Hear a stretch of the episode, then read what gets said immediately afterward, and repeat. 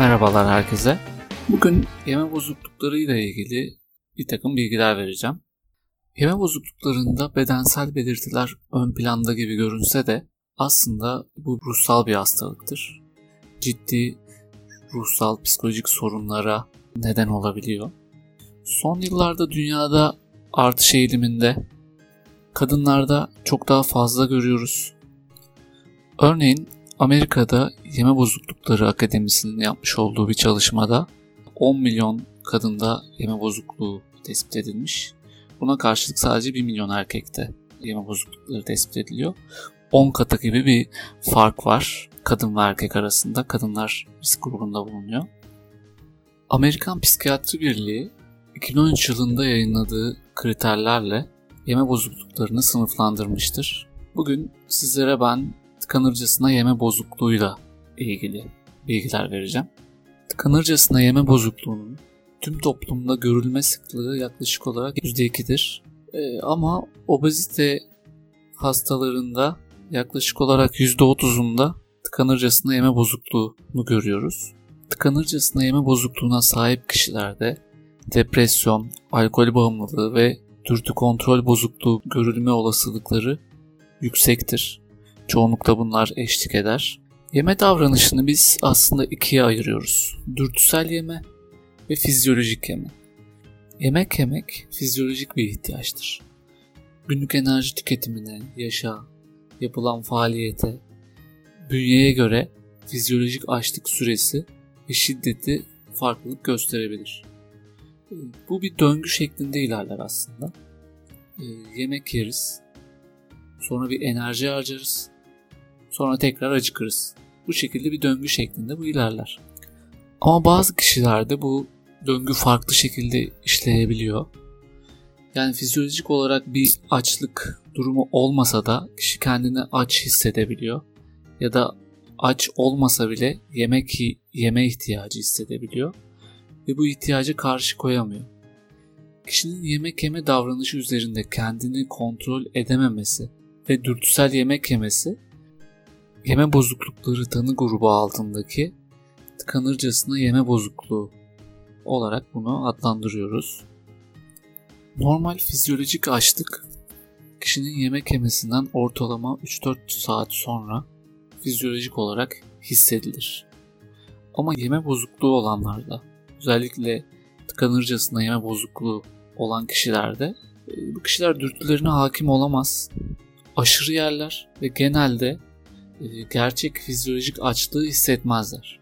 Yoğun olarak yaşanan stres, öfke, üzüntü gibi duygular hissettiklerinde yemek yeme davranışı haz verdiğinden bu duyguları bastırmaya çalışır. Duygusal açlığı yemek yiyerek tolere etmeye çalışırlar. Yani özetle dürtüsel yeme davranışı birçok kişi için hissetmek istemediği bir duygudan kaçmak için kullanılan bir başa çıkma mekanizmasıdır.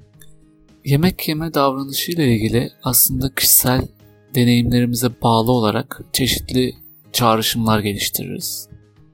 Örneğin telefonda bir arkadaşınızla kavga ettiğinizi düşünün. Ee, büyük bir öfke duygusu hakim olacaktır size.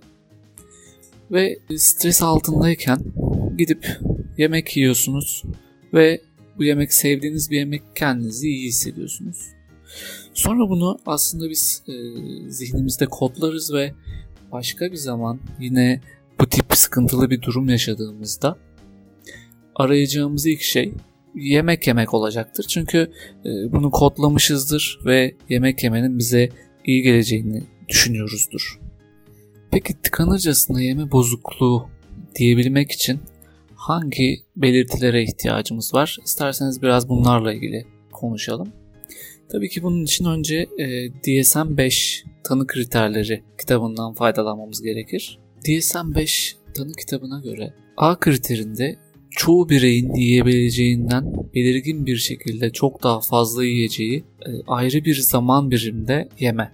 Yani örneğin 2 saatlik bir zaman diliminde çoğu kişinin yiyebileceğinden çok daha fazla yiyeceği yeme. Ve bu nöbet sırasında yemek yeme ile ilgili kontrolün kalkmış olması gerekiyor. Yani kişi ne kadar yediğini, ne kadar yediğinin farkında olmaması gerekiyor. doyduğunun farkında olmaması gerekiyor. Yine B kriterine bakacak olursak tıkanırcasında yeme nöbetlerine şunlar eşlik eder genelde.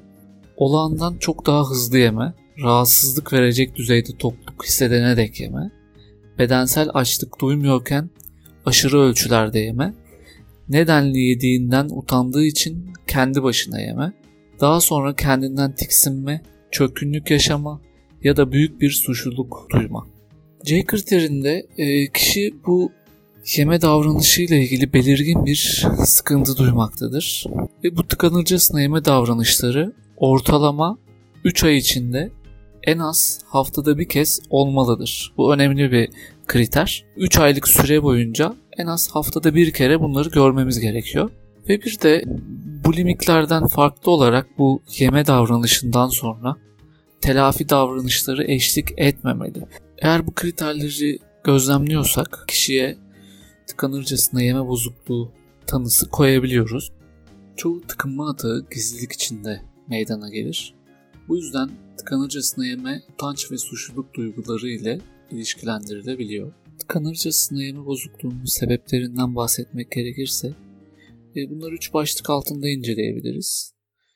Biyolojik sebepler, sosyokültürel sebepler ve psikolojik sebepler olarak sıralayabiliriz. Zayıf olmakla veya şişman olmakla ilgili yapılan e, eleştiriler duygusal yemeği tetikleyebiliyor.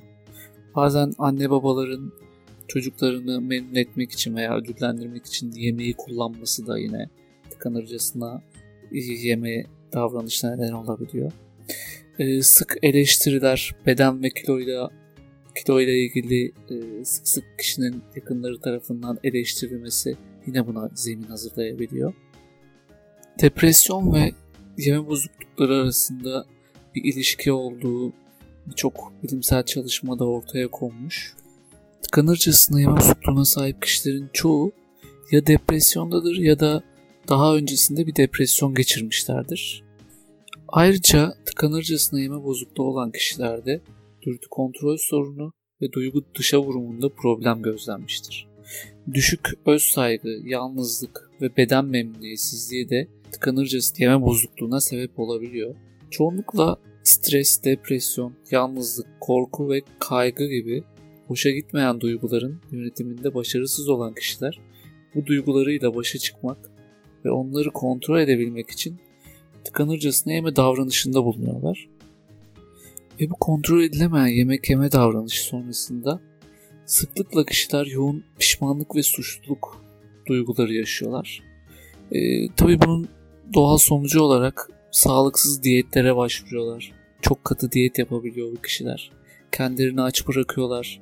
Buna bağlı e, birçok yine fizyolojik sıkıntıda yaşayabiliyorlar. Kandaki şeker oranı değişiyor. Açlık daha şiddetli hissediliyor ve bu çok şiddetli olan açlık kontrolsüz yeme davranışını daha da pekiştirmiş oluyor aslında. Ve bu kısır döngü devam ediyor bu şekilde. Bu sefer birey e, kendini suçlamaya başlıyor. Büyük bir suçluluk duyguları yaşamaya başlıyor. Diğer eşlik eden e, psikolojik sorunlar yaşamaya başlıyor. Depresyona giriyor. İkili ilişkileri bozuluyor. Ve bu kişi benlik saygısını tamamen e, bedendeki fizyolojik durumuna endeksliyor ve özgüveni gitgide düşmeye başlıyor. Tıkanırcasına yeme bozukluğunun tedavisinde yine bilişsel davranışçı terapiler daha çok ön plana çıkıyor. İlk adım olarak e, tıkanırcasına yeme ataklarına sebep olan psikolojik etkenleri tespit etmek, stres yaratan faktörleri bulup bunları yönetebilmek gerekiyor. Çünkü eğer bunlar tespit edilemezse sürekli bunu besleyecektir ve biz her strese girdiğimizde psikolojik olarak zorlandığımız anlarda yine gidip yemek yeme davranışı gösterme eğilimimiz olabilir. O yüzden ilk adım bu. Sonrasında aslında düzen düzenleme getirmek gerekebiliyor yeme alışkanlıklarımıza.